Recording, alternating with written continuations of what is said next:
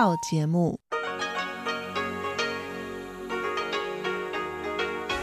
ที่นี่สถานีวิทยุเรดิโอไต้หวันอินเตอร์เนชันแนล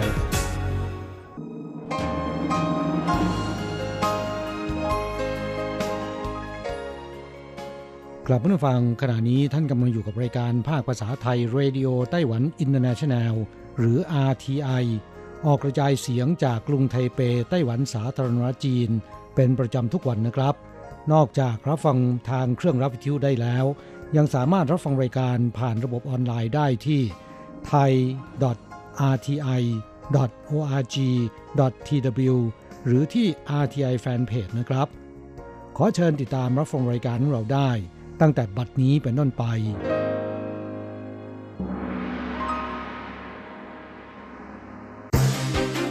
ลำดับแรก ขอเชิญติดตามรับฟัง ข่าวประจำวัน สวัสดีค่ะ คุณผู้ฟัง RTI ที่เคารพทุกท่านขอต้อนรับเข้าสู่ช่วงของข่าวประจำวัน จากสถานีวิทยุ Radio Taiwan International ในวันพฤหัสบดีที่ 7 พฤษภาคมพุทธศักราช 2563 ข่าวไต้หวันวันนี้มีดิฉันมณพรชัยวุฒิเป็นผู้รายงานค่ะ มีรายละเอียดของข่าวที่น่าสนใจดังนี้ 7 พฤษภาคมไต้หวันพบผู้ติดโควิด -19 เพิ่มใหม่ 1 รายกลับมาจากการทำงานที่กาตาร์ ศูนย์บัญชาการโรคระบาดไต้หวันแถลงวันนี้ว่าพบผู้ติดเชื้อโควิด -19 รายใหม่เพิ่มอีกหนึ่งคน เป็นสตรีวัย 20 ปีเศษที่เดินทางกลับมาจากต่างประเทศ โดยเธอเดินทางไปทำงานที่ประเทศกาตาร์เมื่อเดือนกุมภาพันธ์ จากนั้นวันที่ 8 มีนาคมมีอาการเจ็บคอ น้ำมูกไหล และจมูกไม่รับรู้กลิ่น จึงเข้ารับการตรวจรักษาที่ประเทศกาตาร์เมื่อวันที่ 10 มีนาคม ผลตรวจยืนยันว่าเธอติดเชื้อโควิด -19 จึงต้องเข้ารับการรักษาที่นั่นจนถึงวันที่ 8 เมษายน หลังมีผลตรวจเป็นลบสองครั้งก็ออกจากโรงพยาบาล กลับมากักตัวดูอาการที่หอพักจนถึงวันที่ 22 เมษายน และตัดสินใจเดินทางกลับไปยังไต้หวันเมื่อวันที่ 3 พฤษภาคม เมื่อมาถึงไต้หวันไม่ปรากฏอาการป่วยใด ๆ แต่เนื่องจากมีประวัติการรักษาโรคโควิด -19 จึงถูกนำตัวไปที่ศูนย์กักกันโรคเพื่อตรวจหาเชื้อ ผลตรวจเป็นลบจึงให้กลับมากักตัวที่บ้าน จนกระทั่งวันที่ 5 พฤษภาคมมีอาการท้องเสีย เจ้าหน้าที่สาธารณาสุขจึงพาตัวไปรักษาที่โรงพยาบาล ผลตรวจยืนยันวันนี้พบว่าติดเชื้อโควิด -19 เจ้าหน้าที่สาธารณาสุขจึงต้องดำเนินการติดตามตัวผู้โดยสารในเที่ยวบินเดียวกัน และผู้สัมผัสใกล้ชิดทั้งหมดมาตรวจสอบ 那前面的在卡达的两次呃因，中间或许还有曾经我们没有去检验了以后，去检验也许有曾经在在偶尔还是有阳的状况。那最后一次在我们这边验了机场验了阴，然后后来再验阳，那个也是非常弱的阳啊。 ทำให้ตอนนี้ไต้หวันมีจำนวนผู้ป่วยสะสมทั้งหมด 440 ราย เสียชีวิต 6 ราย รักษาหายแล้ว 347 ราย และยังเป็นเวลาต่อเนื่องกัน 25 วันแล้วที่ไต้หวันไม่พบผู้ติดเชื้อใหม่ภายในประเทศสหรัฐชัดเจนสนับสนุนไต้หวันกระทรวงต่างประเทศขอร้อง WHO เข้าร่วมการประชุม WHA ในไม้ปอมเปโอรัฐมนตรีว่าการกระทรวงการต่างประเทศของสหรัฐ ได้กล่าวสนับสนุนให้ไต้หวันเข้าร่วมการประชุมสมัชชาอนามัยโลก World Health Assembly หรือ WHA ในฐานะผู้สังเกตการต่อสาธารณชน และย้ำชัดเจนว่านายทริโดสอัสฮานอมกรีบีเยซุสผู้อำนวยการองค์การอนามัยโลกหรือ WHO มีสิทธิ์โดยชอบธรรมที่จะเชิญไต้หวันเข้าร่วมการประชุมได้ คุณโอเจียงอันโฆษกกระทรวงการต่างประเทศไต้หวันออกมาแถลงวันนี้ว่า 外交部我们会持续的与美国以及理念相近的国家，我们会携手合作，来并肩共同维护台湾跟美国人民我们的一个健康、福祉跟安全。 เราสังเกตเห็นการเรียกร้องอย่างเปิดเผยต่อนานาชาติของนายไม้ปอมเปโอ รวมถึงหลายประเทศในทวีปยุโรป เพื่อร่วมสนับสนุนให้ไต้หวันเข้าไปมีส่วนร่วมต่อการประชุม WHA ในฐานะผู้สังเกตการณ์และเวทีประชุมอื่น ๆ ที่เกี่ยวข้องกับสหประชาชาติ ดังนั้นในโอกาสเดียวกันนี้ จึงขอเรียกร้องให้ผู้อำนวยการองค์การอนามัยโลก เชิญไต้หวันเข้าร่วมการประชุมสมัชชาอนามัยโลก และขอขอบคุณนายไม้ปอมเปโอ ที่กล้าเปิดเผยต่อสาธารณะสำหรับจุดยืนที่มั่นคง ในการสนับสนุนไต้หวันไต้หวันมีความยินดีที่จะทำงานร่วมกับสหรัฐ และประเทศที่มีแนวคิดคล้ายคลึงกัน เพื่อปกป้องดูแลสุขภาพ สวัสดิการ และความปลอดภัยในการดำเนินชีวิตของประชาชน ความเชื่อของคนไต้หวันกับการดูแลสุขภาพในช่วงฤดูร้อน อุณหภูมิทั่วไต้หวันเริ่มสูงขึ้นเป็นสัญญาณเตือนนะคะ ว่าใกล้เข้าสู่ช่วงฤดูร้อนอย่างเป็นทางการแล้ว สภาพอากาศที่เปลี่ยนแปลงทำให้เราต้องปรับเปลี่ยนวิธีการดูแลสุขภาพร่างกายด้วย เมื่อเข้าสู่ฤดูร้อนคนไต้หวันก็มีความเชื่อ หรือข้อห้ามบางอย่างเกี่ยวกับสุขภาพที่บอกต่อกันมา อาทิการห้ามนั่งบริเวณประตู เพราะการเปิดประตูเข้าออกจะทำให้เกิดการถ่ายเทของอากาศเย็นจากภายในและอากาศร้อนจากภายนอก เมื่อร่างกายสัมผัสกับอากาศร้อนเย็นสลับกันไปมาบ่อยๆ ก็จะทำให้เจ็บป่วยได้ง่าย ส่วนการรับประทานอาหารนะคะ ก็ให้หลีกเลี่ยงผักกาดขาวสาลี่ หรือผักผลไม้สีขาว แต่ให้เพิ่มการรับประทานผักผลไม้ที่มีสีแดง หรือผักผลไม้ที่มีวิตามินซีสูง อย่างเช่นแตงโม ฝรั่งมะเขือเทศแก้วมังกรและอื่นๆ เพราะจะช่วยปรับสมดุลลมปราณปริมาณน้ำและเสริมสร้างความสดชื่นให้กับร่างกายในช่วงฤดูร้อนนี้กระเช้ารอยฟ้าเมาคงและสวนสัตว์กรุงไทเป จะปิดซ่อมบำรุงระหว่างเดือนพฤษภาคมถึงมิถุนายนนี้ รถไฟฟ้ากรุงไทเปเปิดเผยว่ารถกระเช้ารอยฟ้าเมาคงนะคะ จะหยุดให้บริการชั่วคราว เพื่อทำการบำรุงซ่อมแซมประจำปี ในส่วนของโครงสร้างและระบบปฏิบัติการทั้งหมด ในระหว่างวันที่ 11 ถึง 29 พฤษภาคม พุทธศักราช 2563 ซึ่งการตัดสินใจปิดซ่อมบำรุงในช่วงเดือนพฤษภาคมนั้น ก็เพื่อเตรียมความพร้อมสำหรับรองรับนักท่องเที่ยว ในช่วงวันหยุดยาวเทศกาลไหว้บ้าจ่าง ช่วงปิดเทอมภาคฤดูร้อน หลังจากสถานการณ์แพร่ระบาดของโควิด -19 เริ่มคลี่คลายไปในทิศทางที่ดีขึ้น ขณะที่สวนสัตว์กรุงไทเปนะคะ ก็ออกมาประกาศเช่นกัน ว่าจะทำการปรับปรุงสภาพแวดล้อมประจำปี และต่อเติมส่วนจัดแสดงใหม่ โดยจะทำการปิดสวนสัตว์เป็นเวลา 10 วัน ระหว่างวันที่ 15ถึง25 มิถุนายน พุทธศักราช 2563กระทรวงคมนาคมไต้หวันวางแผนปลดล็อกการป้องกันโรคระบาดออกเป็น 4 ระยะ สถานการณ์แพร่ระบาดของโควิด -19 ในไต้หวันเริ่มทรงตัวนะคะ ส่งผลให้กระทรวงคมนาคม จัดประชุมหารือร่วมกับฝ่ายต่างๆ ภายในกระทรวง เพื่อวางแผนปลดล็อกกฎระเบียบที่กำหนดขึ้นมาควบคุมการแพร่ระบาดของโควิด -19 ต่อการให้บริการขนส่งสาธารณะ ซึ่งการปลดล็อกจะแบ่งออกเป็น 4 ระยะ แต่ยังไม่สามารถระบุเวลาการยกเลิกที่แน่นอนได้ ประกอบด้วยระยะที่1นนะคะยกเลิกมาตรการเว้นระยะห่างทางสังคมทำให้ขนส่งสาธารณะทุกประเภท สามารถกลับมาใช้วิธีจัดการที่นั่ง หรือจำหน่ายตัวโดยสารทั้งแบบนั่งและแบบยืนได้ตามปกติ รวมทั้งลดความถี่ของเวลาในการฆ่าเชื้อทำความสะอาดห้องโดยสารระยะที่ 2 คือการยกเลิกข้อบังคับให้ประชาชนสวมหน้ากากอนามัยตลอดเวลาที่ใช้บริการขนส่งสาธารณะ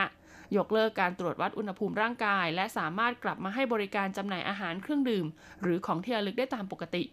ระยะที่ 3 คือคืนสิทธิ์การบริหารจัดการขนส่งทุกประเภทให้กับผู้ประกอบการนำไปดำเนินการได้เอง ยกเลิกมาตรการป้องกันการแพร่ระบาดของระบบคมนาคมขนส่งในประเทศทั้งหมดและระยะที่ 4 นะคะ คือหลังจากสถานการณ์ทั่วโลกกลับเข้าสู่สภาวะปกติ ก็จะปรับเปลี่ยนระบบบริหารจัดการการคมนาคมขนส่งระหว่างประเทศต่อไป พิพิธภัณฑ์ฟอสซิล นครไถหนัน จัดในเทศกาลและโปรโมชั่นพิเศษต้อนรับวันแม่ไต้หวัน ตั้งแต่วันที่ 9 พฤษภาคม พุทธศักราช 2563 ถึงวันที่ 12 เมษายน พุทธศักราช 2564 พิพิธภัณฑ์ฟอสซิล จัวเจินของนครไถหนันจะจัดเทศกาลพิเศษในธีมชื่อว่าร่องรอยอันน่ามหัศจรรย์ ซึ่งจะแสดงเกี่ยวกับเรื่องราวของวิวัฒนาการสิ่งมีชีวิตทางทะเลในยุคดึกดำบรรพ์โดยเฉพาะไฮไลท์คือซากฟอสซิลของโลมากับวาฬ ที่ยังคงอยู่ในสภาพสมบูรณ์ ทรัพยากรธรณีและทรัพยากรแร่ธาตุที่ขุดค้นพบได้ในเขตทะเลรอบไต้หวัน ทั้งนี้ยังมีส่วนจัดแสดงนะคะ ภาพยนตร์สารคดี 3 มิติ จำลองชีวิตใต้ท้องทะเลในยุคดึกดำบรรผ่านมุมมองจอแบบ 360 องศา ที่จะทำให้คุณหลงเสน่ห์ไปกับพัฒนาการของสิ่งมีชีวิตใต้ท้องทะเลในยุคต่างๆ และเนื่องในสัปดาห์วันแม่แห่งชาติของไต้หวันนะคะ ทางเทศบาลนครไทยนั้นเนี่ยจึงร่วมเฉลิมฉลองและส่งต่อความสุขให้กับทุกครอบครัว ด้วยการจัดโปรโมชั่นนะคะ ให้คุณแม่ทุกท่านเข้าชมฟรี ส่วนสมาชิกครอบครัวใดที่พาคุณแม่มาด้วยกันนะคะ จะได้รับส่วนลดราคาค่าบัตรผ่านประตูอีก 30%โอกาสดีๆ แบบนี้บอกเลยค่ะว่าพลาดไม่ได้ พิพิธภัณฑ์แห่งนี้นะคะ ตั้งอยู่ที่บริเวณเลขที่ 61ขิดหนึ่งตำบลหลงเหอ เขตจัวเจินนครไถหนันสามารถโดยสารรถเมล์สายสีเขียวของนครไถหนันไปลงที่ป้าย Tainan City Zuozhen Fossil Park ได้เลย เปิดให้บริการวันพุธถึงวันจันทร์หยุดทุกวันอังคาร ตั้งแต่เวลา 9 นาฬิกาถึง 17 นาฬิกา ค่าบัตรผ่านประตูสำหรับประชาชนทั่วไปคนละ 100 เหรียญไต้หวัน นักศึกษานักเรียนคณะทัวร์ตั้งแต่ 20 คนขึ้นไป คนละ 70 เหรียญไต้หวัน ส่วนผู้สูงอายุ 65 ปีขึ้นไปและเด็กอายุระหว่าง 6-12 ปี เสียค่าบัตรผ่านประตูคนละ 50 เหรียญไต้หวัน ผู้ที่สนใจนะคะสามารถเข้าไปดูรายละเอียดเพิ่มเติมได้บนเว็บไซต์ www.fossil.tnc.gov.tw จบการรายงานข่าวในไต้หวันต่อไปขอเชิญท่านรับฟังข่าวต่างประเทศข่าวประเทศไทย สวัสดีค่ะ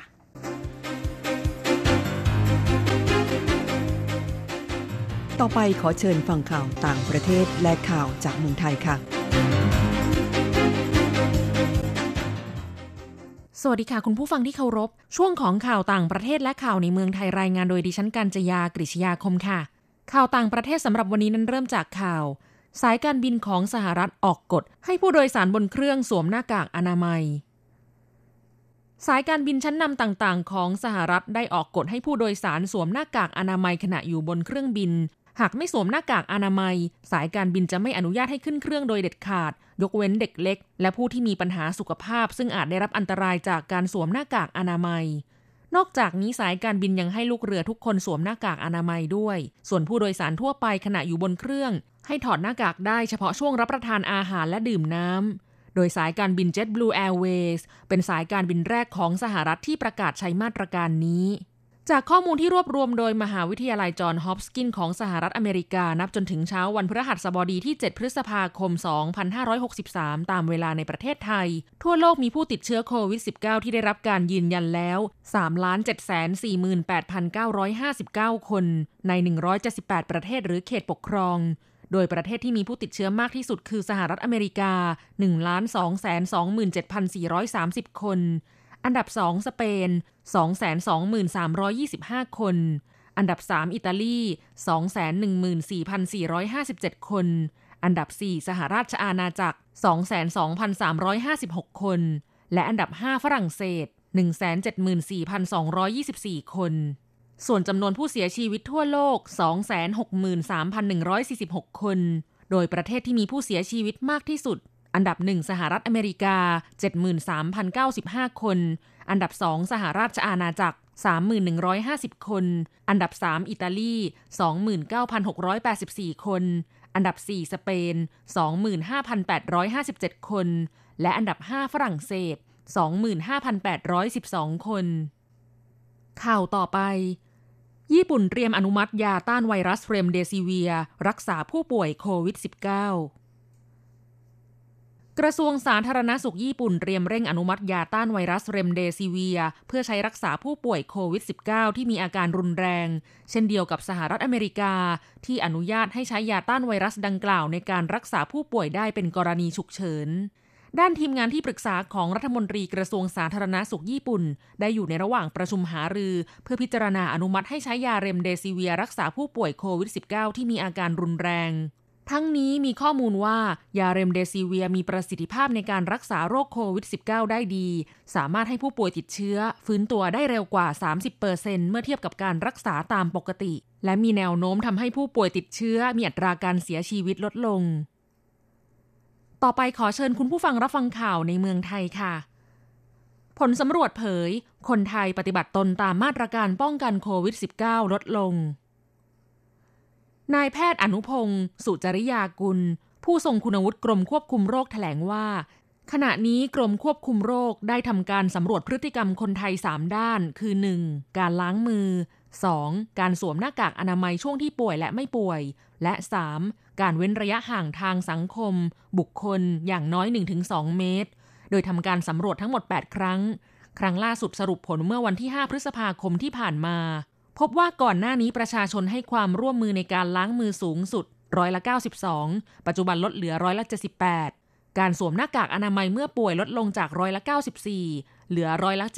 74 การสวมหน้ากากผ้าหรือหน้ากากอนามัยตอนไม่ป่วยลดลงจากร้อยละ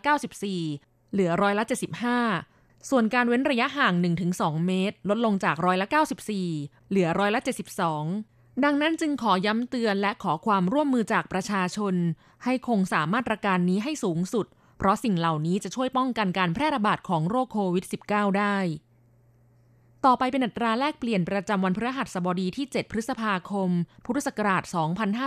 2563 อ้างอิงจากธนาคารกรุงเทพสาขาไทเป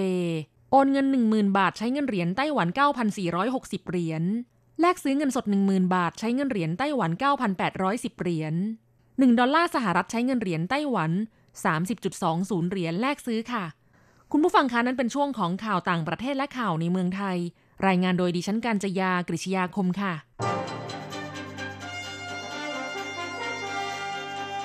ท่านกำลังรับฟังรายการภาคภาษาไทย Radio Taiwan International หรือ RTI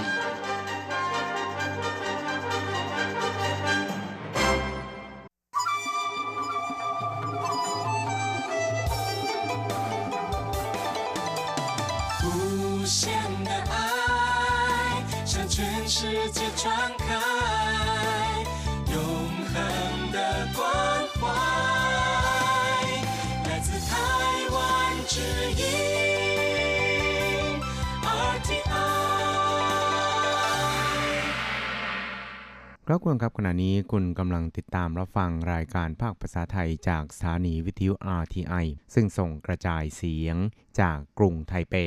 ไต้หวันสาธารณรัฐจีนอยู่นะครับ และต่อไปนั้นขอเชิญคุณผู้ฟัง ติดตามรับฟังชีพประจรเศรษฐกิจ จากการจัดเสนอของกฤษณัยสายประพาส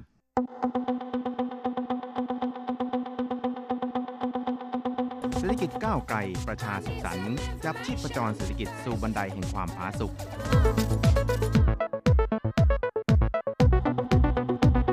ร่วมจับชีพจรเศรษฐกิจกับกฤษณัยสายประพาส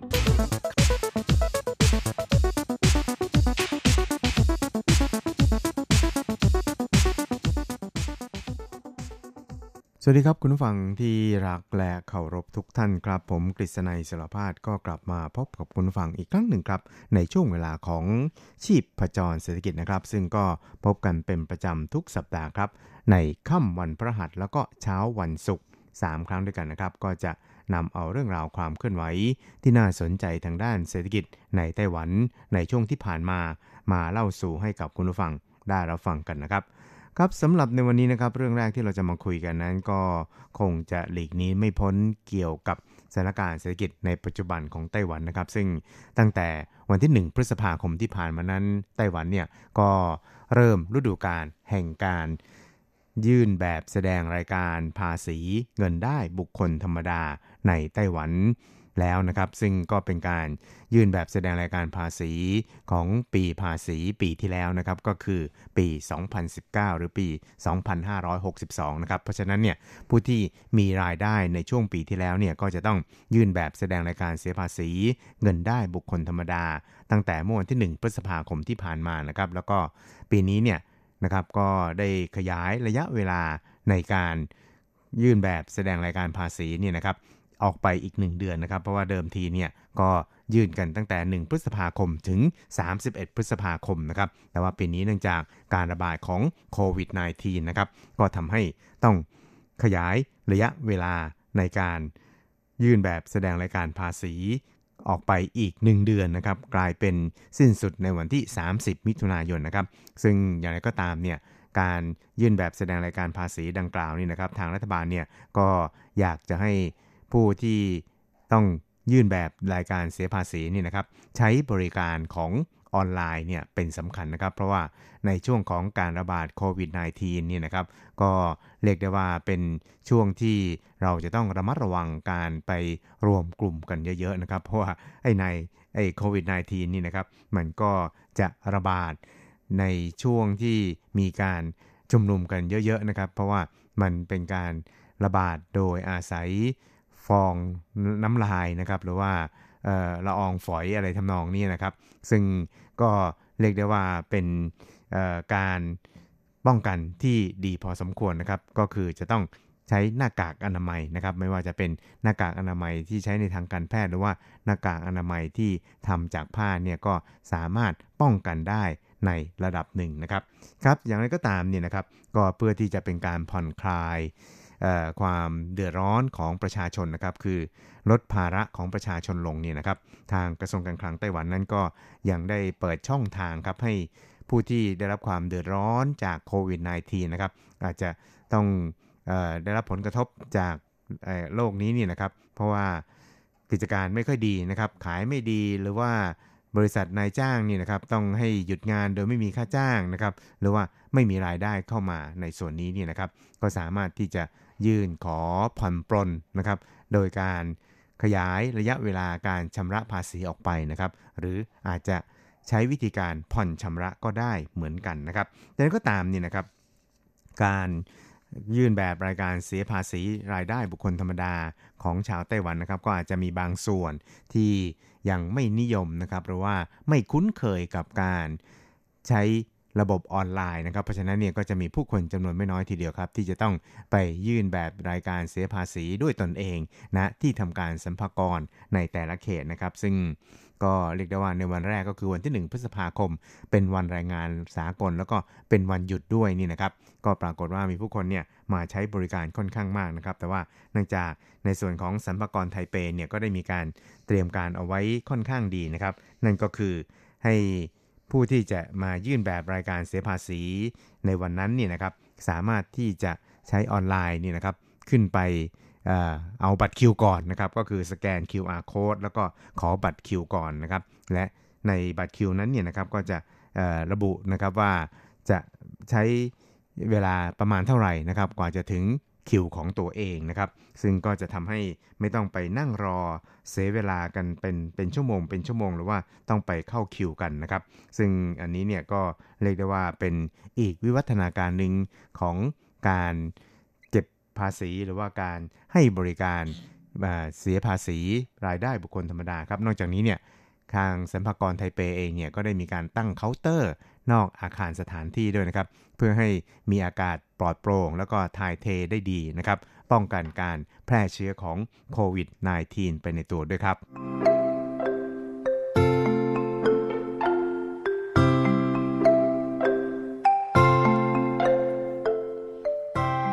ครับอีกเรื่องครับเรามาดูกันที่กระทรวงการคลังของไต้หวันสาธารณจีนนะครับ ก็ได้เยียวยาบรรดาผู้ประกอบการ ที่ประสบกับภาวะวิกฤต ของโควิด -19 นะครับก็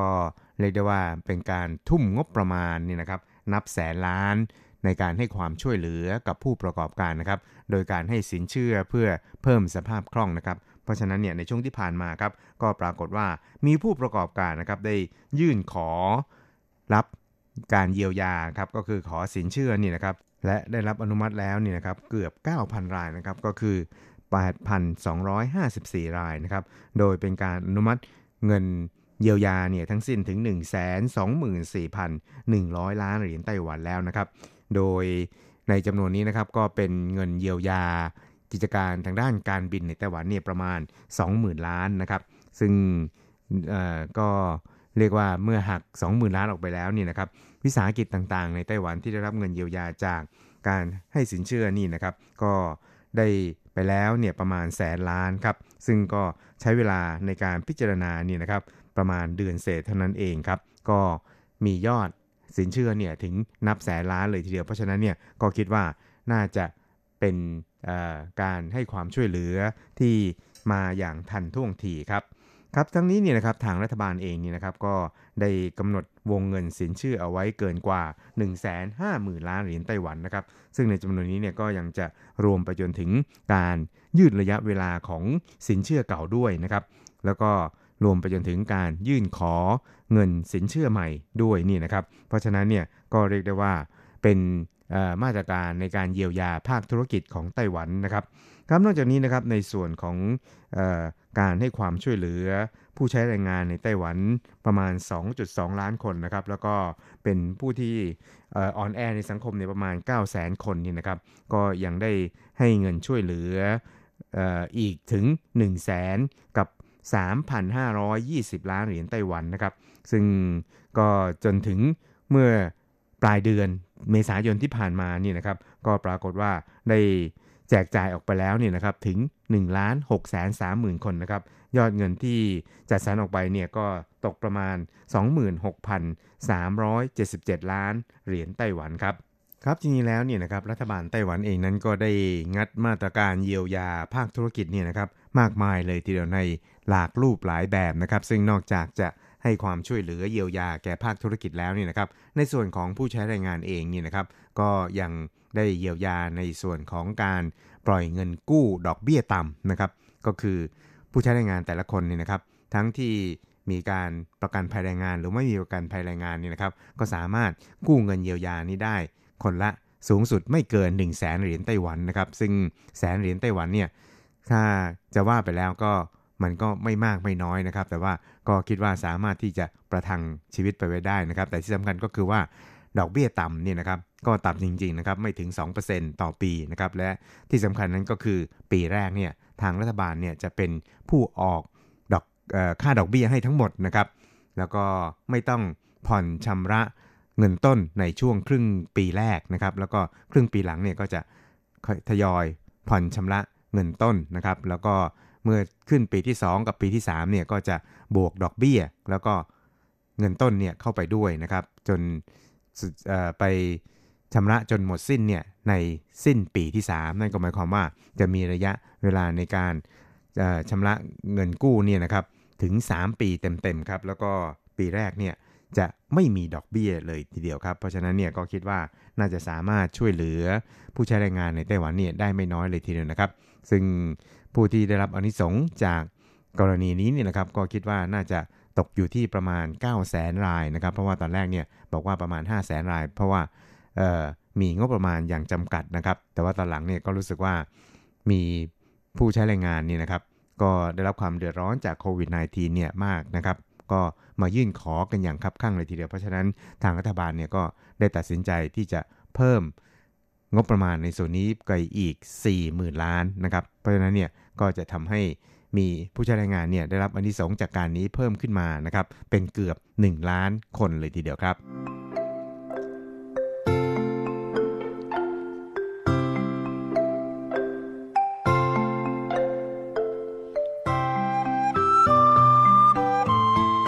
สุดท้ายครับเราไปดูเกี่ยวกับทางด้าน อัตราการเจริญเติบโตทางเศรษฐกิจหรือว่า GDP ของไต้หวันในช่วงไตรมาสแรกของปีนี้นะครับ ก็ปรากฏว่าอยู่ในระดับที่ค่อนข้างต่ำนะครับ ก็คือต่ำที่สุดในรอบ 16 ไตรมาสนะครับ ก็คืออยู่ที่เติบโตร้อยละ 1.54 นะครับ ทั้งนี้เนี่ยก็ได้มีการประเมินกันว่า อัตราที่มีการเติบโตถึง 1.54%นี่นะครับ น่าจะ ดีกว่าที่ประเมินเอาไว้ในตอนแรก แล้วก็ดีกว่าประเทศเพื่อนบ้านอีกหลายประเทศนะครับ ครับทั้งนี้เนี่ยครับทางสำนักบัญชีกลางสภาบริหารไต้หวันสาธารณจีนนั้นก็ได้ประกาศเกี่ยวกับตัวเลขของ GDP ไตรมาสแรกของปีนี้ เมื่อสัปดาห์ที่แล้วนะครับว่าอยู่ที่1.54%นะครับ ก็ต่ำที่สุดนับตั้งแต่ไตรมาส 2 ของปี 2016 ครับ หรือประมาณ 16 ไตรมาสที่แล้วนะครับ ซึ่งก็ต่ำกว่าที่ประเมินเอาไว้ในช่วงเดือนกุมภาพันธ์ที่ผ่านมาเนี่ยนะครับประมาณร้อยละ0.26 ครับครับ แล้วก็หลังจากที่มีการพิจารณาในแง่ของปัจจัยจากฤดูกาลออกไปแล้วนี่นะครับ ก็ปรากฏว่าอยู่ในสภาพที่ติดลบนะครับจากไตรมาสก่อนหน้านี้ประมาณ 1.51%นะครับแล้วก็เมื่อคิดไปคำนวณนนะครับ เป็นอัตราส่วนของต่อปีแล้วนี่นะครับก็จะติดลบ 5.91%นะครับกลายเป็นตัวเลขที่ต่ำที่สุดนะครับตั้งแต่ไตรมาส 4 ของปี 2008 เป็นต้นมาครับ เพราะฉะนั้นเนี่ยก็ผลกระทบจากโควิด -19 ที่มีต่อเศรษฐกิจไต้หวันนั้นก็เรียกได้ว่าไม่เบาเลยทีเดียวนะครับ อย่างไรก็ตามเนี่ยนะครับในส่วนของมาตรการการป้องกันโควิด -19 ของไต้หวันนั้นก็เรียกได้ว่า ประสบความสำเร็จแล้วก็ได้รับคำชื่นชมจากหลาย ๆ ประเทศนะครับ ซึ่งก็ส่งผลให้กิจกรรมทางด้านเศรษฐกิจในไต้หวันเนี่ยถึงแม้ว่าจะได้รับผลกระทบบ้างนะครับ แต่ว่าอย่างน้อยที่สุดเนี่ยการใช้ชีวิตอย่างเป็นปกติของชาวไต้หวันนั้นก็ เรียกว่าอยู่ในระดับที่ดีพอสมควรนะครับ ก็คือไม่ได้มีการใช้มาตรการจำกัดการเคลื่อนไหวต่างๆนะครับ ไม่ว่าจะเป็นในแง่ของการ work from home นะครับหรือว่าในแง่ของการจำกัด ไม่ให้ออกจากบ้านอะไรทำนองนี้นะครับ แต่ว่ากิจกรรมหลายๆอย่างเนี่ยก็ถูกงดไปเหมือนกันนะครับ ซึ่งก็คิดว่าก็ส่งผลกระทบต่อภาคธุรกิจเนี่ยไม่น้อยนะครับ โดยเฉพาะอย่างยิ่งในแง่ของร้านอาหารหรือว่าขายปลีกนะครับ ตลอดไปจนถึงสถานที่แหล่งท่องเที่ยวต่างๆ เนี่ยก็อาจจะได้รับผลกระทบตามไปด้วยอะไรทำนองนี้ครับ ครับคุณผู้ชมครับเวลาของ ชีพจรเศรษฐกิจในวันนี้ก็หมดลงแต่เพียงเท่านี้ครับ เราจะกลับมาพบกันใหม่ในสัปดาห์หน้า สวัสดีครับ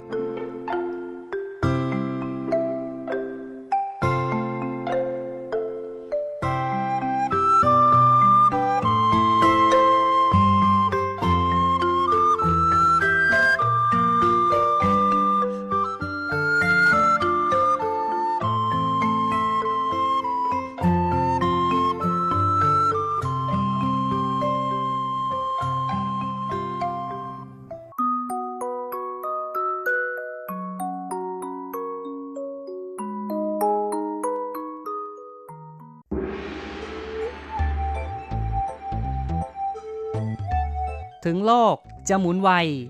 RTI ก็หมุนทัน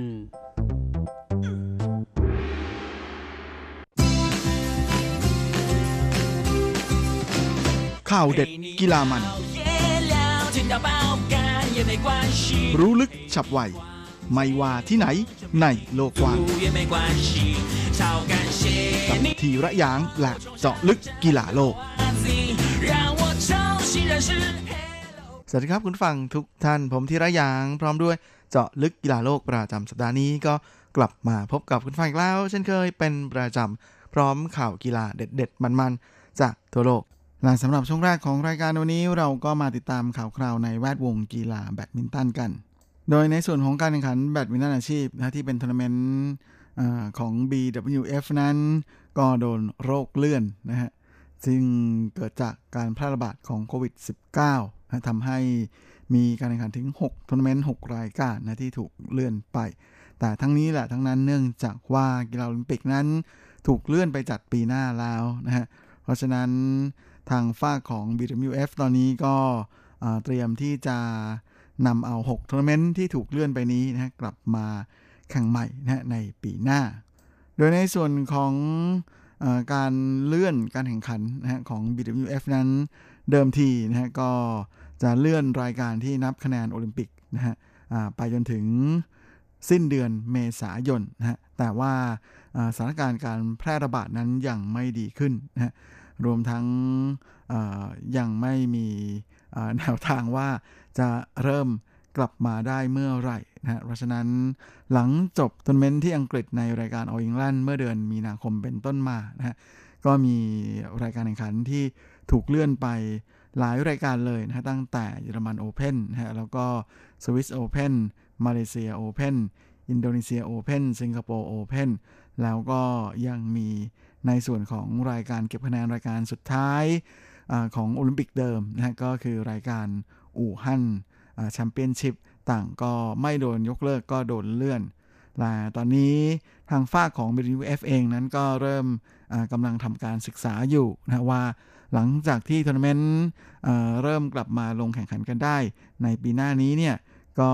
จะมีโอกาสที่จะหยิบเอา6ทัวร์นาเมนต์นี้มาแข่งกันใหม่ เพื่อที่จะมาแข่งกันต่อนะเพื่อที่จะให้เหล่านักกีฬานั้นได้มีการเก็บคะแนนสะสมต่อเนื่องกันไปนะจากเดิมที่มีอยู่นะเพราะว่าไม่อยากจะให้เกิดการโมฆะหรืออะไรนะเพื่อ ไม่ให้ความพยายามที่ผ่านมาของนักกีฬาต้องสูญเปล่าไป ซึ่งในส่วนของนักกีฬาไต้หวันนั้นทางฝากของไต้จื้ออิงนะฮะหญิงเดี่ยวมือหนึ่งของโลกคนปัจจุบัน แล้วก็โจเทียนเฉิงชายเดี่ยวมือสองของโลกนะฮะคนปัจจุบันอีกเหมือนกัน ต่างก็สามารถทำคะแนนสะสมจนได้สิทธิ์ไปร่วมลงแข่งในโอลิมปิกแล้วนะฮะทั้งในประเภทหญิงเดี่ยว แล้วก็ประเภทหญิงคู่ ส่วนชายคู่นะฮะหลี่หยางและหวังชีหลินนั้น ก็ปัจจุบันเป็นคู่อันดับ 6 ของโลกนะก็ถือว่าอยู่ใน safe list นะฮะก็คือเขาน่าจะคะแนนสะสมนั้นคงจะเข้าไปได้ออย่างสบายๆแล้ว ส่วนคนที่กำลังมีลุ้นเลยนะฮะว่าถ้ามีโอกาสได้ทำคะแนนสะสมเพิ่ม ก็น่าจะมีโอกาส ทำคะแนนเข้าไปร่วมแข่งขันได้ไม่ยากนะก็คือหวังจือเหวยในประเภทชายเดี่ยวนะปัจจุบันนั้นเขาอยู่อันดับที่ 10นะแล้วก็นอกจากนี้ ก็ยังมีชายคู่อีก 2 คู่ด้วยกัน ก็คือคู่ของเล่าหมินจิ้นที่จับคู่กับเซียวจิ้งเหิงนะอีกคู่หนึ่งก็คือหลูจิ้งเหยาที่จับคู่กับหยางปัวหันนักรีนะฮะจากการที่ โควิดแพร่ระบาดจนตัดการแข่งขันไม่ได้นั้น ก็มีข่าวออกมาว่าแหมสภาวะการเงินของสหพันธ์แบดมินตันโลก หรือ BWF นั้น จะมีปัญหาอะไรหรือเปล่านะเพราะว่าช่วงปีที่ผ่านมานั้นในปี 2019 จากงบการเงินของ BWF นะฮะก็ปรากฏว่ามียอดขาดทุนจากการดำเนินการนะฮะคิดเป็น ตัวเลขขาดทุนที่ 1.8 ล้านเหรียญสหรัฐนะก็ถือว่าลดลงจากปีก่อนหน้าพอสมควรเลยทีเดียว เพราะว่าในปี 2018 นั้น BWF มีกำไรนะฮะ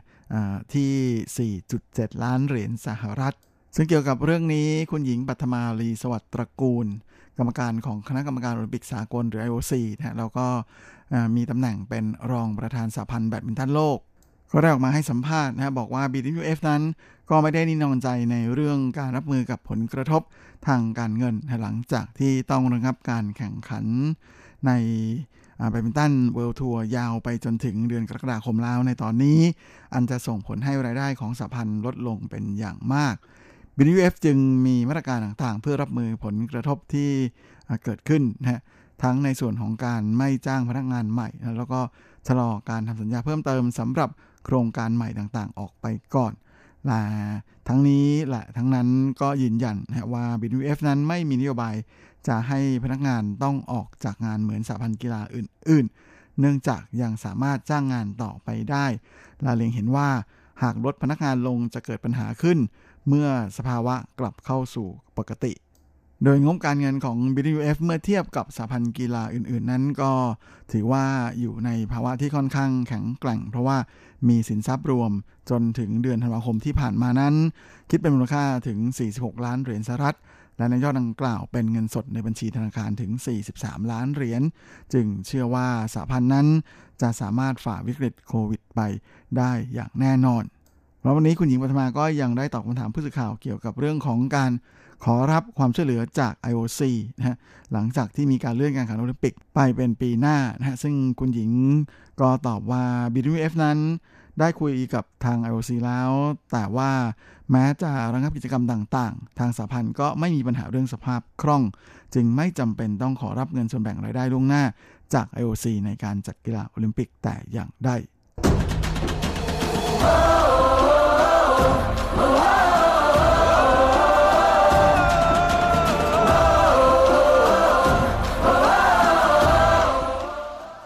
และช่วงครึ่งท้ายของรายการนี้ก็มาติดตามข่าวคราวในแวดวงกีฬาเทนนิสกันนะฮะ หลังจากที่ศึก ATP ทัวร์และ WTA ทัวร์ในฤดูกาล2-0 ถูกระงับการแข่งขันอย่างน้อย จนถึงกลางเดือนกรกฎาคมนะฮะทำให้ผู้เล่นนักกีฬาชั้นนำของโลกนั้นก็เปลี่ยนจากจับแร็กเก็ตนะมาจับจอยสติ๊กแทน แล้วก็มาร่วมลงแข่งกีฬาแบบออนไลน์ เทนนิสออนไลน์ผ่านทาง เครื่องเล่นเกมฮะซึ่งล่าสุดนั้นก็มีการจัดรายการมาดริดโอเพนขึ้นนะแบบออนไลน์นะโดยแอนดี้เมเร่อดีตนักเทนนิสมือหนึ่งของโลกนะฮะชาวสกอตแลนด์ก็สามารถคว้าแชมป์ในการแข่งขันรายการมาดริดโอเพนจำลองนี้นะฮะโดยเขาเอาชนะดาวิดกอฟฟินจากเบลเยียมไปได้นะในการแข่งขันที่มีขึ้นเมื่อช่วงปลายสัปดาห์ที่ผ่านมา โดยเมเร่ที่เป็นเจ้าของตำแหน่งแชมป์ระดับแกรนด์สแลม3สมัย ทะลุเข้าถึงรอบชิงได้แบบไม่ต้องเมื่อยนะฮะเนื่องจากว่าคู่แข่งในรอบรองของเขาก็คือดิเอโก้ชวาร์ตซ์มันนั้นมีปัญหาในเรื่องการเชื่อมต่อสัญญาณนะฮะและในนัดชิงแอนดี้เมเร่ก็ต้องเสิร์ฟเพื่ออยู่รอดถึง 2 ครั้งนะฮะหลังจากที่ตกเป็นรอง 4 ต่อ 5 ในช่วงไทเบรกแล้วก็สามารถพลิกสถานการณ์กวาด 3 แต้มรวดนะฮะกลับมาเอาชนะคู่แข่งได้นะฮะ ต่อ 5ทำให้เขาเอาชนะดาวิดกอฟฟินไป 7 ต่อ6ท้ายเบรก 7 ต่อ 5 พร้อมกับคว้าเงินรางวัล 150,000 ยูโรนะหรือประมาณ 5.3 ล้านบาท โดยเงินรายได้ ทั้งที่ได้รับมานี้ก็จะมีการแบ่งไปช่วยเหลือผู้เล่นที่แรงกิ้งต่ำนะก็คืออันดับโลกต่ำๆที่ขาดรายได้ เนื่องจากการแพร่ระบาดของโควิด -19 จนไม่สามารถลงแข่งได้ โดยเมเร่นะก็ให้สัมภาษณ์บอกว่าเขาจะแบ่งเงินรางวัล 5,000 เหรียญสหรัฐหรือประมาณ 1.46 ล้านบาทนั้นเป็น 2 ส่วน เพื่อบริจาคให้แก่ระบบบริการสาธารณสุขแห่งชาติ หรือ NHS นะฮะของสาธารณรัฐจักร แล้วก็อีกครึ่งหนึ่งจะให้นักเทนนิสที่ขาดรายได้ ในส่วนของการแข่งขันฝ่ายหญิงนั้น ก็เป็นกิกี้เบอร์เทนส์นักหวดสาวมือเจ็ดของโลกชาวเนเธอร์แลนด์นะที่สามารถคว้าแชมป์โดยการเอาชนะฟิโอนาเฟโรจากฝรั่งเศสไปขาดลอย 6 ต่อ1นะฮะพร้อมกับรับเงินรางวัลไป 150,000 ยูโร เช่นเดียวกัน ทั้งนี้ในส่วนของอการบริจาคเงินเพื่อให้ความช่วยเหลือเพื่อนนักเทนนิสนะฮะก็กลายเป็น topic ขึ้นมาเมื่อโนวัคยอโควิชนะฮะก็ได้ออกมาเรียกร้องให้กลุ่มผู้เล่นระดับท็อป 10 ของโลกร่วมกันบริจาคเงินนะฮะคนละ 30,000 เหรียญสหรัฐ หรือประมาณ 970,000 กว่าบาทนะเพื่อจะนำไปสมทบทุน ช่วยเหลือผู้เล่นระดับโลกที่มืออันดับต่ำๆนะฮะที่อันดับ 250 ถึง 700อของฝ่ายชาย ซึ่งขาดรายได้จากการลงแข่งขันนะฮะและแน่นอนว่าประเด็นนี้ก็มีคนเห็นด้วยและไม่เห็นด้วยนะฮะคนที่เห็นด้วยก็คือโดมินิกทีม ซึ่งเป็นหนึ่งในผู้เล่นกลุ่มท็อป 10 นะฮะแล้วเจ้าตัวนั้นก็บอกเลยทันทีนะฮะว่าเขาปฏิเสธที่จะให้ความช่วยเหลือ โดยเขายืนยัน แล้วก็เห็นว่า นักขวดนักเล็กนักกีฬา นักเทนนิสอาชีพนั้นไม่ว่าออยู่ในอันดับใดก็ถือว่าประสบกับความลำบากทั้งนั้นเหมือนกัน ไม่เข้าใจว่าทำไมต้องช่วยเหลือผู้เล่นระดับล่าง ไม่มีผู้เล่นระดับล่างคนไหนที่คิดจะดิ้นรนช่วยตัวเองเลยหรือ เขาบอกว่าเขาเคยเห็นผู้เล่นระดับ ITF ไม่ได้ทุ่มเทให้กับงานของตัวเองก็คือการแข่งเทนนิสแบบร้อยเปอร์เซนต์หลายคนนั้นขาดความเป็นมืออาชีพ ก็เลยไม่เห็นด้วยว่าจะทำไมจะต้อง แบ่งเงินไปให้กับคนเหล่านี้ เขาบอกว่าเขาอยากจะบริจาคเงินให้กับคนที่สมควรได้มันจริง ๆ มากกว่า และแน่นอนทุกอาชีพในโลกนี้ไม่มีอาชีพไหนที่การันตีความสำเร็จ และมีรายได้สูงๆตั้งแต่ช่วงเริ่มต้น ทุกคนจะต้องต่อสู้เพื่อจะขยับ ranking ของตัวเองให้สูงขึ้น และไม่มีผู้เล่นระดับท็อปขอรับสิทธิพิเศษอะไรแบบนี้ด้วย อันนี้ก็แล้วแต่นานาจิตตังนะครับ เพราะว่าในส่วนของโรเจอร์เฟเดอเรอร์ หรือว่าราฟาเอลนาดาลนั้นต่างก็เห็นด้วยนะกับแคมเปญนี้ของยอโควิชนะฮะแล้วก็ร่วมบริจาคเงินด้วยเหมือนกัน แต่แหมจริง ๆ จะว่าไปแล้วนะฮะสามหมื่นเหรียญ US สำหรับผู้เล่นระดับท็อป 10 ของโลกนั้นเป็นอะไรที่มันก็ไม่ได้หนักหนาสาหัสอะไรมากมายเลยนะฮะ แต่ว่าจริง ๆ การทำแบบนี้เนี่ยก็อาจจะช่วยในส่วนของเสริมสร้างภาพลักษณ์อะไรได้ดีพอสมควรนะฮะ ก็เป็นอะไรที่ แล้วแต่จะมองกันยังไงก็แล้วกันนะเพราะว่าเรื่องแบบนี้มันไม่มีใครถูกหรือว่าไม่มีใครผิดอยู่แล้ว ทุกอย่างเกิดขึ้นจากความสมัครใจล้วนๆนะฮะลามาเมื่อกี้พูดถึงนาดาวก็ขอพูดถึงเขาต่อแล้วกันนะเพราะว่าล่าสุดนาดาวเองก็ได้ออกมาให้สัมภาษณ์เกี่ยวกับเรื่องของการแข่งขันทีนชีพในปีนี้ด้วยนะฮะว่าเขาเห็นว่าคงจะไม่มีการแข่งขัน ในระดับอาชีพทั้งฝ่ายชายและฝ่ายหญิงอีกแล้ว จากการที่การแพร่ระบาดของโควิด -19 นั้นยังควบคุมไม่ได้เลย โดยจริงๆ ตอนนี้ทางฝ้าของ ATP และ WTA นะก็พยายามจะให้กลับมาเริ่มแข่งให้ได้ในช่วงกลางเดือนกรกฎานะแต่จากสถานการณ์ที่เห็นอยู่แบบนี้เนี่ยนาดาวมองว่าปีนี้คงจะไม่มีการแข่งขันเทนนิสในระดับอาชีพแล้วล่ะ โดยนาดาวให้สัมภาษณ์บอกว่า เขาก็หวังว่าจะสามารถลงกลับมาลงแข่งได้ในช่วงปลายปี แต่จริงๆตามความเป็นจริงแล้ว มันก็คงจะเป็นแบบนั้นได้ยาก โดยเจ้าตัวก็ยอมรับว่า ตอนนี้เนี่ยเขาก็ไม่ได้มองถึงการที่จะมีโอกาสได้ลงแข่งทั้งในส่วนของ US Open ที่จะจัดขึ้นในช่วงปลายเดือนสิงหา แล้วก็ยังมี French Open ที่เลื่อนจากเดือนอมิถุนานะไปแข่งตามกลางนี่จะแข่งที่เดือนกันยา ซึ่งนาดาวเองก็ยอมรับว่า ตอนนี้คงต้องมองถึงการเตรียมตัวสำหรับออสเตรเลียนโอเพนนะฮะซึ่งจะเป็นการสแลมที่จะแข่งกันในเดือนมกราคมของปี 2021 แล้ว โดยเขาตอบรับลงแข่งไปแล้วด้วย ซึ่งเขาเองก็คิดว่าในปี 2020 เนี่ยมันจบลงไปแล้วล่ะฮะสำหรับการจะกลับมาลงแข่งอีก ก็คิดว่าคงจะไปเริ่มกันอีกที่ปีหน้าเลย อันนี้ก็เช่นเดียวกับบอริสเบคเกอร์นะฮะ นักเทนนิสชื่อดังชาวเยอรมัน ที่เคยคว้าแชมป์ระดับแกรนด์สแลมถึง 6 รายการนะตอนนี้ก็ retire ไปแล้วเขาก็ให้สัมภาษณ์ทำนองนี้เหมือนกันนะว่าจริงๆโอกาสที่จะกลับมาลงแข่งใหม่ในปีนี้นั้น ก็อาจจะต้องดูทัวร์นาเมนต์ในระดับแกรนด์สแลมอย่างทั้ง US Open แล้วก็ French Open ก่อนว่าจะเอาอยัางไง ในขณะที่เทเลอร์ฟริตซ์นักเทนนิสชาวสหรัฐก็ได้ ออกมาให้สัมภาษณ์เหมือนกันนะว่าโอกาสที่ US Open จะลงแข่งได้ตามปกตินั้นเกิดขึ้นไม่ไม่น่าจะเกิดขึ้นได้นะแล้วก็นอกจากนี้ทางฝากของ French Open เองนั้นก็ยอมรับเหมือนกันว่าถ้าจะต้องปิดแข่งแบบปิดสนามเนี่ยทางฟากผู้จัดการแข่งขันก็คงจะไม่พิจารณาจัดการแข่งขัน โดยในชั้นนี้รัฐบาลฝรั่งเศสก็ได้ประกาศห้ามจัดอีเวนต์กีฬาจนถึงสิ้นเดือน กันยายนแล้ว ดังนั้นเชื่อว่านะถ้าสถานการณ์ยังไม่ดีขึ้น French Open ก็มีโอกาสสูงทีเดียวนะที่จะยกเลิกลาหมายเวลาของรายการสัปดาห์นี้ก็หมดลงอีกแล้ว คงจะต้องลากันไปตรงนี้เลย ขอให้ทุกท่านโชคดี มีความสุข เฮงๆและสวัสดีครับ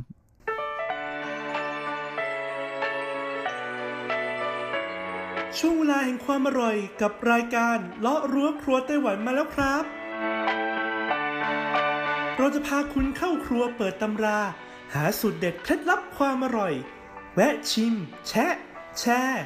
อาหารหลากรสหลายสไตล์ในไต้หวัน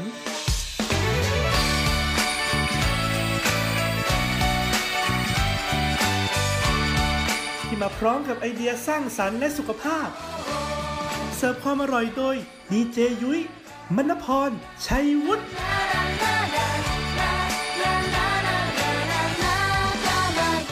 วัสดีค่ะ คุณผู้ฟัง RTI ที่เคารพทุกท่านขอต้อนรับเข้าสู่รายการเลาะรั้วครัวไต้หวันค่ะ รายการที่จะนำเสนอเรื่องราวของความอร่อยที่เกิดขึ้นในไต้หวันนะคะสำหรับเรื่องราวของเราในสัปดาห์นี้ค่ะ บอกเลยว่าเกี่ยวข้องกับอาหารประเภทต้มๆนะคะ คุณผู้ฟัง คือในไต้หวันเนี่ยนอกเหนือจากสุกี้หม่าล่าแล้วนะเขายังมีสุก ที่เรียกได้ว่าสุกี้น้ำดำนะคะ ภาษาจีนก็คือโซ่สีเซานะคะ ซึ่งเป็นสุกี้ที่ได้รับความนิยมนะคะ มาจากประเทศญี่ปุ่นอ่าหรือว่าชาบูน้ำดำที่เรารู้จักกันดีนี่แหละนะคะ ซึ่งต้องบอกเลยว่าในไต้หวันเนี่ยเจ้าชาบูน้ำดำเนี่ยก็ได้รับความนิยมมากๆ เช่นเดียวกันค่ะ เพราะว่ารสชาติของน้ำซอสนะคะ น้ำดำที่เขาเอามาทำสุกี้เนี่ยจะออกเค็มหวานอ่า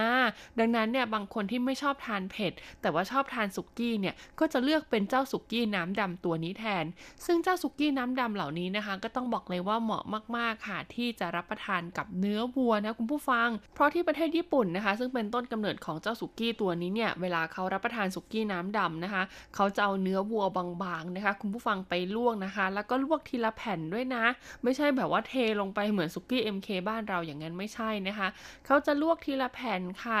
ให้เนื้อเนี่ยสุกตามลักษณะของเนื้อ เพราะบางเนื้อบางชนิดเนี่ยอาจจะต้องลวกแค่ 3 วิ บางชนิดเนี่ยอาจจะ 5 วิ บางชนิดอาจจะ 7 วิอะไรอย่างเงี้ยนะคะ คือไม่เหมือนกันว่าอย่างนั้นเถอะ ลวกเสร็จได้ความสุกตามที่เราต้องการแล้วเนี่ยเขาก็จะเอามาจิ้มกับไข่ดิบคุณผู้ฟังแล้วก็กินเลย ซึ่งไข่ดิบที่เขานำมาใช้จิ้มเนี่ยนะคะ เป็นไข่ดิบที่เป็นไข่แดงนะคุณผู้ฟังเขาจะกรองเอาไข่ขาวออกก่อนนะคะ แล้วก็ให้ใช้เฉพาะไข่แดงเท่านั้นมาจิ้มกับเนื้อเขาบอกว่ามันจะนุ่มมันจะนิ่มมากๆ เพราะว่าไข่เนี่ยมันเจอความร้อนของเนื้อไงที่ออกมาจากหม้อพอดีอะไรอย่างเงี้ยมันก็จะเกาะอยู่บริเวณแบบเนื้ออะไรอย่างเงี้ยนะ คืออันนี้ยุ้ยก็ไม่เข้าใจหรอกแต่คือคนที่เขาชอบทานเนื้อวัวแล้วก็ชอบทานไข่ดิบเนี่ยเขาบอกมาแบบนั้นนะคะ ซึ่งเพื่อนยุ้ยเองนะคะที่อยู่ที่ญี่ปุ่นเนี่ยเวลามาไต้หวันมากินเจ้าสุกี้น้ำดำเนี่ยเขาก็จะกินกันในสไตล์นี้แหละ แต่ยุ้ยเองเนี่ยด้วยความที่เนื้อวัวก็ไม่ค่อยชอบกิน คือกินได้แต่ว่ากินได้ไม่เยอะ แล้วถ้าถ้าจะกินเนื้อวัวเนี่ยก็ต้องกินแบบสุกแท้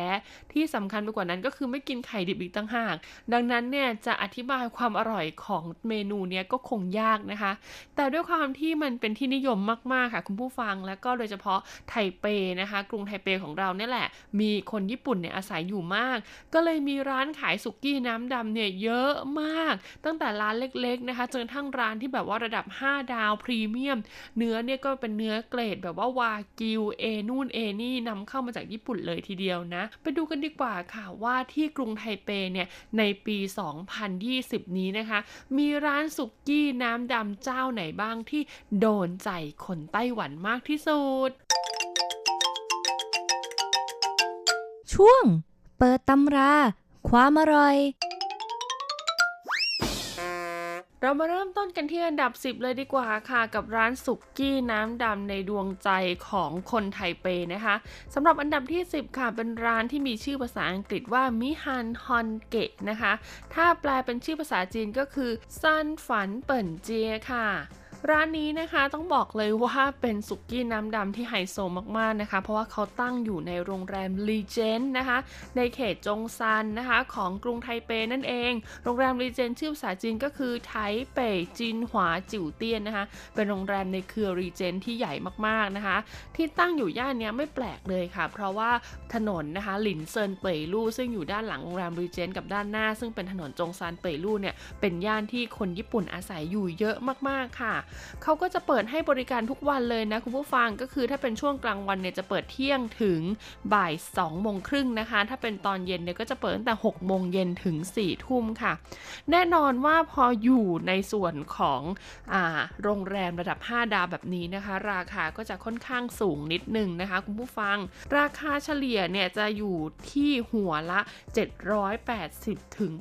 880 เหรียญไต้หวันนะคะ สามารถรับประทานได้ประมาณ100 นาทีนะ ก็ประมาณชั่วโมงครึ่งนิดๆนะคะเขาบอกว่าน้ำซุปน้ำซอสเนื้อทุกอย่างเนี่ยนำเข้ามาจากญี่ปุ่นหมดเลย เรียกได้ว่าเหมือนยกร้านนี้นะคะ ที่มีอยู่ในประเทศญี่ปุ่นเนี่ยมาตั้งไว้ในโรงแรมแห่งนี้เลยทีเดียวละค่ะ ต่อมาอันดับที่ 9 ค่ะ คือร้านที่มีชื่อว่าลูซันเหลินนะคะเฮอฟงโซ่สีเซากัวอู้ค่ะ หรือภาษาอังกฤษก็คือร้านซุกี้ยากินั่นเอง ทางร้านเนี่ยมีเว็บไซต์ด้วยนะคะ ชื่อว่า w w w s u k i y a k i t w ค่ะ ร้านนี้นะคะตั้งอยู่บริเวณย่านการค้ากงกวนค่ะคุณผู้ฟังใกล้กับมหาวิทยาลัยไถต้านะคะ ราคาจำหน่ายก็ต้องบอกเลยว่าเบามากๆค่ะ ด้วยความที่อยู่ในย่านการค้านะคะ ก็จะอยู่ที่ 369 เหรียญไต้หวันขึ้นไปนะคะ มีทั้งแบบบุฟเฟ่ต์แล้วก็แบบสั่งด้วยนะ แนะนำว่าถ้าใครจะไปนะคะ ให้โทรไปจองก่อนได้เลยนะคุณผู้ฟัง เนื้อของเขาเนี่ยก็มีทั้งเนื้อหมูเนื้อวัวนะคะ มีอาหารทะเลต่างๆ มากมายให้เลือกเลยทีเดียวค่ะ และความพิเศษของทางร้านค่ะ ก็คือหม้อสุกี้ของเขานะคะ จะมีในส่วนของชีสเนี่ยอยู่รอบๆด้วยนะคุณผู้ฟังก็คือเป็นหม้อที่ตรงกลางเนี่ยเอาไว้ต้มเนื้อ ต้มผักนะคะ แล้วก็ตรงขอบกระทะเนี่ยจะเป็นร่องแบบว่า สามารถใส่ชีสได้ เขาก็จะเอาชีสใส่ลงไปละลายตรงนั้น เวลารับประทานค่ะ คุณก็สามารถที่จะลวกเนื้อเสร็จแล้วนะแล้วก็เอามาม้วนๆกับชีสที่อยู่ตรงขอบกระทะด้านนอกได้ ต้องบอกเลยว่าเป็นความพิเศษมากๆค่ะ เหมือนเอาในส่วนของอาหารเกาหลีอะมาปนกับอาหารญี่ปุ่น ต่อมาอันดับที่ 8 ค่ะ ต้องบอกเลยว่าร้านนี้เนี่ยมีสาขาอยู่ทั่วกรุงไทเปเยอะมากๆนะคะ ชื่อภาษาจีนของเขาก็คือเวินเย่ใช่ยี่เปิ่นซัวซัวกัวนะคะคุณผู้ฟัง แต่ถ้าเป็นชื่อภาษาอังกฤษของเขาก็คือไต้หวันออนเย่ไซ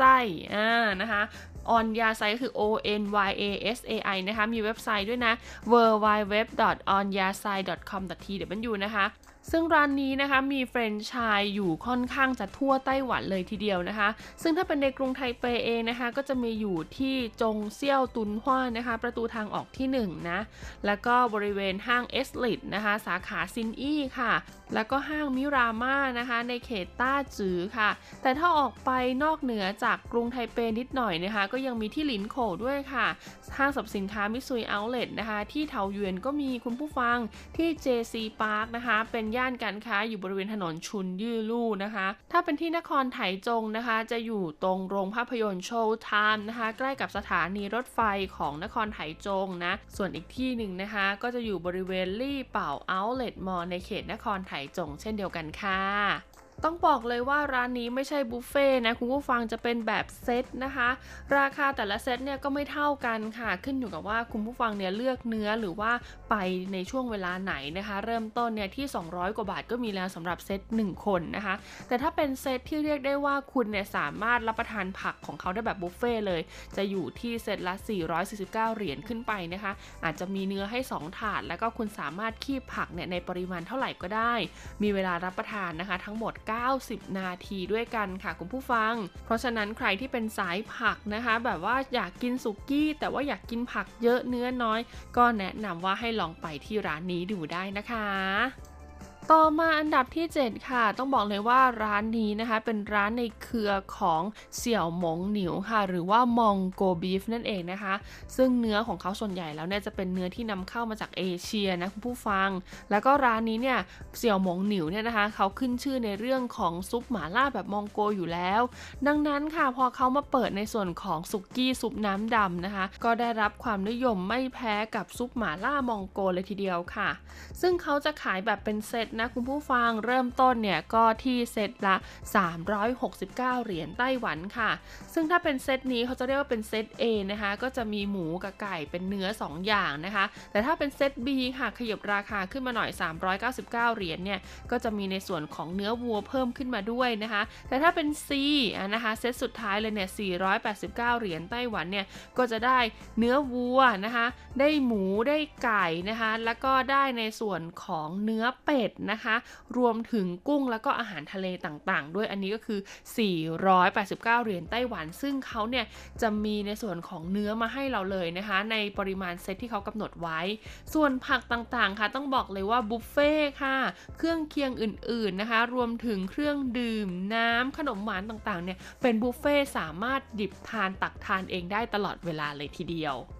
ต่อมาอันดับที่ 6 ค่ะร้านนี้นะคะ ตั้งอยู่ที่เขตจงซันอีกแล้วคุณผู้ฟังอย่างที่บอกนะคะว่าจงซันเนี่ยเป็นย่านที่มีคนญี่ปุ่นนะคะ อาศัยอยู่เยอะมากๆสำหรับกรุงไทเปนะคะ ร้านนี้มีชื่อว่าโซาสีอี้ติงเออใต้ค่ะ ต้องบอกเลยว่าร้านนี้เนี่ยเป็นเจน 2 แล้วนะ ที่เขาเขียนว่าเออใต้วงเล็บไว้เนี่ยคำว่าเออใต้หมายถึงว่ารุ่นที่ 2 นะคะ ดังนั้นชื่อร้านของเขาก็คือโซาสีติงค่ะ ชื่อภาษาอังกฤษก็คือเทนโจนั่นเองนะ ร้านนี้ขายเป็นแบบบุฟเฟ่ค่ะ ราคาเฉลี่ยต่อหัวนะคะ ถ้าเป็นวันธรรมดาเนี่ยอยู่ที่ 400 ถ้าเป็นวันอาเสาร์อาทิตย์เนี่ยอยู่ที่ประมาณ 500 เหรียญไต้หวันนะคะ เปิดให้บริการตั้งแต่ 11 โมงครึ่งนะคะไปจนถึง 4 โมงเย็น ถ้าเป็นช่วงอาเย็นนะคะ ก็จะเริ่มตั้งแต่ 4 โมงครึ่งนะคะ จนถึง 4 ทุ่มครึ่ง แต่ถ้าเป็นในส่วนของวันเสาร์อาทิตย์นะคะ จะเปิดให้บริการทั้งวันเลยทีเดียว ต้องบอกเลยว่าร้านนี้นอกจากจะราคาไม่แพงแล้วนะคะ คุณภาพของเนื้อเนี่ยก็ส่วนใหญ่นำเข้ามาจากญี่ปุ่นค่ะ ยิ่งไปกว่านั้นนะคุณผู้ฟังเขายังมีเครื่องเคียงนะคะ ที่จะรับประทานคู่กับเนื้อเนี่ยเยอะมากๆ ทั้งในสไตล์ญี่ปุ่น แล้วก็ในสไตล์ไต้หวัน บางครั้งเนี่ยยังมีเมนูพิเศษจากทางเจ้าของร้านนะคะ มาให้เราชิมอีกด้วย ซึ่งทั้งหมดทั้งมวลสบายใจได้เลยนะคะ ว่ารวมอยู่ในราคาบุฟเฟ่เรียบร้อยแล้ว ต่อมาอันดับที่ 5 ค่ะ คือร้านที่มีชื่อว่าอี้ฟานตี้โซสีเซานะคะ หรือชื่อภาษาอังกฤษของเขาก็คือสุกี้ยากิโนะค่ะ เว็บไซต์ของทางร้านก็คือ s u k i y a k i n o 1นะคะสุกี้ยากิโนะ 1.com tw ค่ะ ร้านนี้นะคะจำหน่ายเป็นแบบบุฟเฟ่ต์อีกแล้วค่ะ ถ้าเป็นวันธรรมดาเนี่ยอยู่ที่ประมาณ 500 เหรียญไต้หวันนะคะ ถ้าเป็นวันเสาร์อาทิตย์เนี่ยอยู่ที่ 550 เหรียญไต้หวันค่ะคุณผู้ฟัง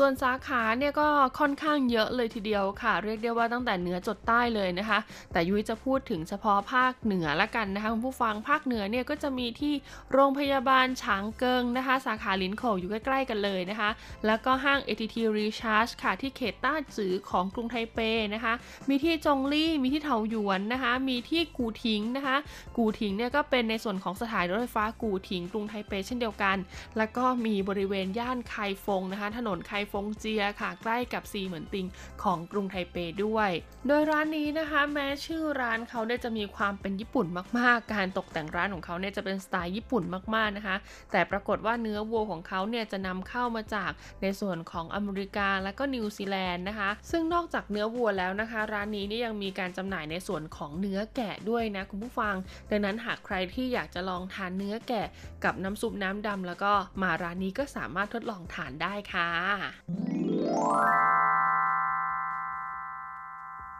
เป็นยังกันบ้างคะกับร้านซุกี้ยากินะคะ หรือว่าโซ่สีเศร้าค่ะซุกี้น้ำดำที่คนไต้หวันชื่นชอบนะคะ ซึ่งเป็นซุกี้น้ำดำในสไตล์ญี่ปุ่นทั้ง 6 ร้านที่ผ่านมาค่ะ ต้องบอกเลยนะคะว่าแต่ละร้านเนี่ยก็มีเอกลักษณ์ที่ไม่เหมือนกันค่ะ ซึ่งทั้งหมดนี้ก็อยู่ที่สิทธิของผู้บริโภคอย่างเราเลยค่ะ สะดวกใจในราคาไหนนะคะ ชอบลักษณะอาหารนะคะ หน้าตาอาหารของร้านไหนก็สามารถไปเลือกทานได้ตามความพอใจเลย แต่ว่ายังไม่จบเพียงเท่านี้ค่ะ เพราะว่าเรายังเหลืออีก 4อันดับนะคะ ซึ่งเป็นอันดับ 1 ถึงอันดับ 4 ด้วย แล้วก็ต้องบอกว่า 1 ใน 4 อันดับนี้ค่ะ มีอยู่ 1 ร้านที่มีสาขาอยู่ในประเทศไทยด้วยนะคะ ดังนั้นคุณผู้ฟังฟังแล้วถ้าอยู่ในไทยก็ไม่ต้องมัวแต่ปาดน้ำลายค่ะ สามารถโทรสั่งมาเลยนะคะ รู้สึกว่าช่วงโควิด -19 ที่ผ่านมาเนี่ยยุ้ยได้ยินข่าวนะ เหมือนเขามีแบบว่า Delivery ด้วยอ่านะก็คือส่งฟรีถึงบ้านแถมหม้อให้ด้วยนะ แบบหม้อต้มสุกี้อะไรอย่างนี้นะคะ เอาเป็นว่าสุกี้วากี้น้ำดำอีก 4 อันดับที่เหลือจะมีร้านใดบ้างเรามาตอบกันในสัปดาห์หน้านะคะสำหรับวันนี้ลาไปก่อนสวัสดีค่ะ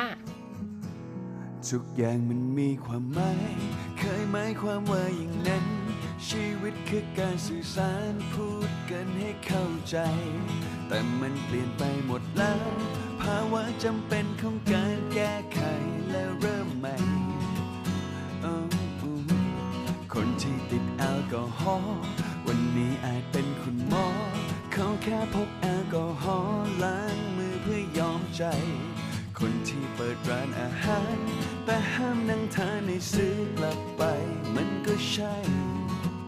แค่นั้นเอง ถ้าหากบอกว่าคิดถึง แปลว่าไม่ต้องมาหา